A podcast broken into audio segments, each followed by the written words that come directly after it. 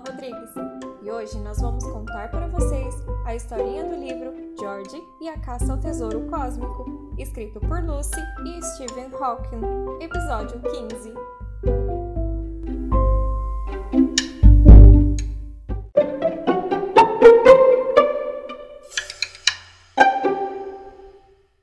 Emmett, após sua busca no Guia Prático, achou em uma página: existe alguém no espaço? Guia Prático do Universo. Existe alguém no espaço? Será que algum leitor deste livro ainda irá passear em Marte? Espero que sim. Na verdade, acho muito provável. Será uma aventura perigosa e talvez a exploração mais excitante de todos os tempos.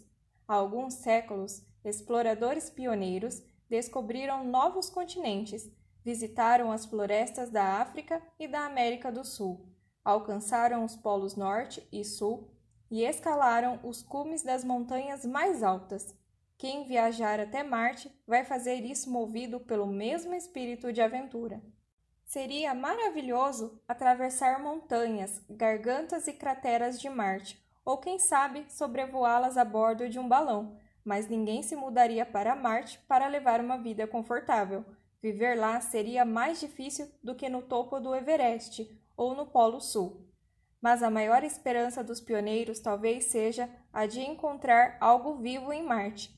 Aqui na Terra há literalmente milhões de espécies de vida: lodos, fungos, cogumelos, árvores, sapos, macacos e, naturalmente, seres humanos. A vida sobrevive nos cantos mais remotos do nosso planeta, em cavernas escuras, onde a luz do sol é bloqueada há milhares de anos, na aridez dos desertos rochosos, ao redor de fontes quentes, nas quais a água chega a ferver, nas profundezas do solo e no ponto mais alto da atmosfera. Na nossa terra prolífera, uma extraordinária variedade de formas de vida. Mas há limitações quanto ao tamanho e à forma. Animais de grande porte possuem pernas grossas, mas não podem pular como insetos. Os maiores animais flutuam na água. Em geral, a maioria poderia existir em outros planetas. Por exemplo, se a gravidade fosse mais fraca, os animais poderiam ser maiores e as criaturas do nosso tamanho teriam pernas finas como as dos insetos. Por toda a parte da Terra, onde se encontra vida, também se encontra água. Em Marte há água, então algum tipo de vida poderia ter surgido lá. O planeta vermelho é muito mais frio do que a Terra, e a sua atmosfera é mais rarefeita. Ninguém espera encontrar marcianos vesgos e verdes, como esses que aparecem em muitos desenhos animados. Se existissem alienígenas inteligentes em Marte, nós já teríamos tido notícia deles, e eles provavelmente já teriam nos visitado. Mercúrio e Vênus são mais próximos do Sol do que a Terra. Ambos são muito mais quentes. A Terra é o planeta da vida, nem tão quente, nem tão frio. Se nosso planeta fosse quente demais, fritaria até os mais resistentes seres vivos. Marte é um tanto frio demais, porém não completamente gelado. Os planetas mais distantes são ainda mais frios.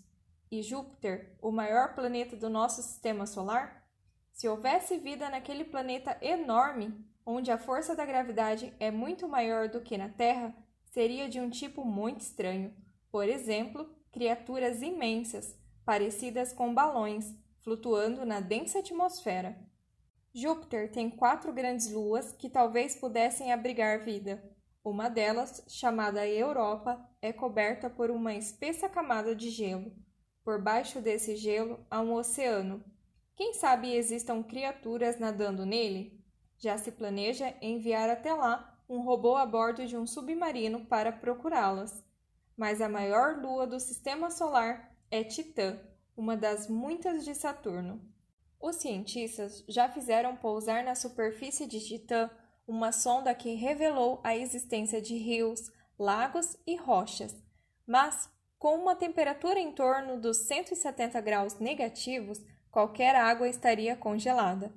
A correnteza desses rios e lagos não é constituída de água, e sim de metano líquido, logo não é um lugar favorável à vida.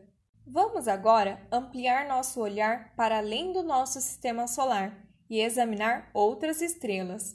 Há dezenas de bilhões desses sóis na nossa galáxia. Até o mais próximo deles fica tão distante de nós que um míssil moderno levaria milhões de anos para chegar lá. Da mesma forma, se existissem alienígenas inteligentes em algum planeta orbitando outra estrela, eles teriam dificuldade para nos visitar.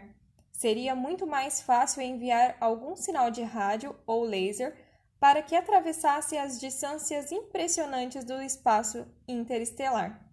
Se houvesse algum sinal de resposta, viria de alienígenas muito diferentes de nós. De fato, viria de máquinas cujos criadores há muito tempo foram usurpados ou extintos. E, naturalmente, talvez existam alienígenas com cérebros poderosos, mas tão diferentes de nós que não os reconheceríamos e com os quais não conseguiríamos nos comunicar. Alguns, talvez, não queiram ser descobertos, mesmo que possam até estar nos observando. Talvez existam golfinhos felizes e superinteligentes elaborando pensamentos muito profundos nos abismos de algum oceano alienígena, sem querer revelar a sua presença. E ainda poderiam haver outros cérebros em enxames de insetos, agindo em conjunto como um único ser inteligente. No espaço, talvez haja muito mais do que até hoje se descobriu. A ausência de prova não significa prova de ausência. Há bilhões de planetas na nossa galáxia, e ela mesma é apenas uma entre bilhões. A maioria das pessoas pode achar que o espaço cósmico fervilha de vida, mas isso não passa de uma conjectura. Ainda se sabe muito pouco para explicar como a vida começou e evoluiu, para se poder afirmar se a vida simples é comum. Sabe-se ainda menos como a vida simples evoluiu aqui na Terra.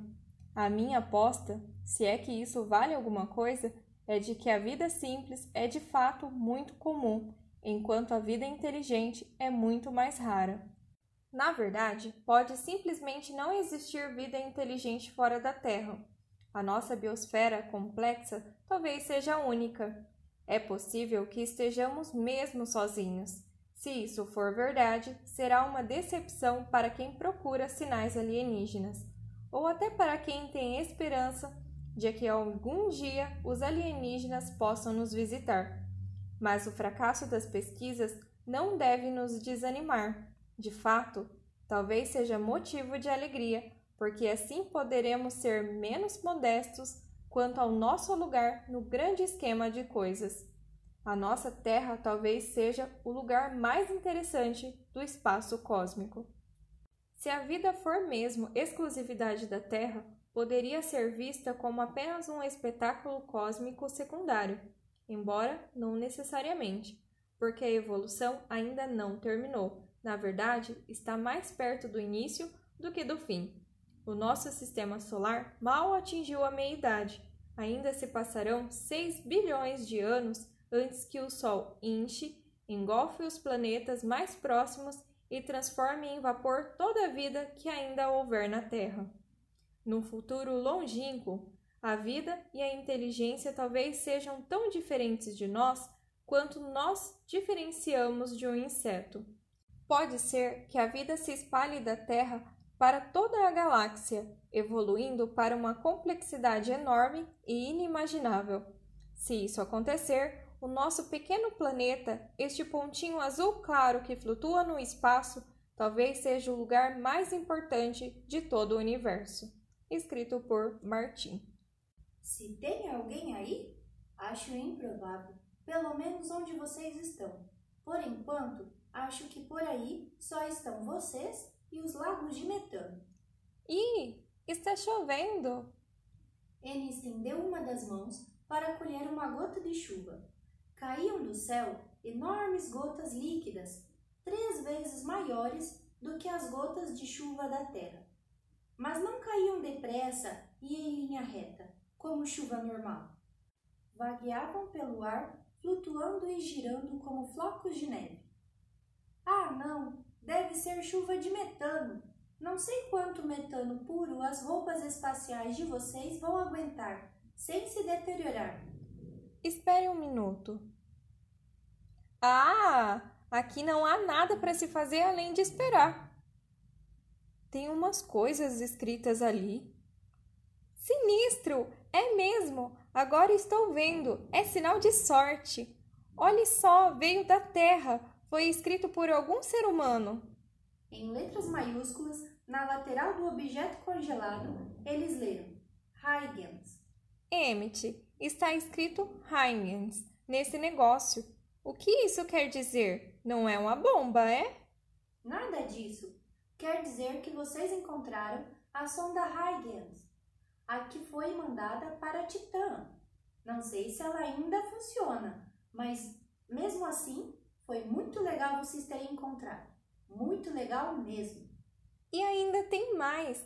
Estou vendo mais coisas escritas. São letras alienígenas. Do outro lado, George agora podia ver claramente. É uma mensagem numa garrafa. Mas não é uma garrafa. É uma mensagem numa sonda. Pintada na sonda, havia outra série de sinais.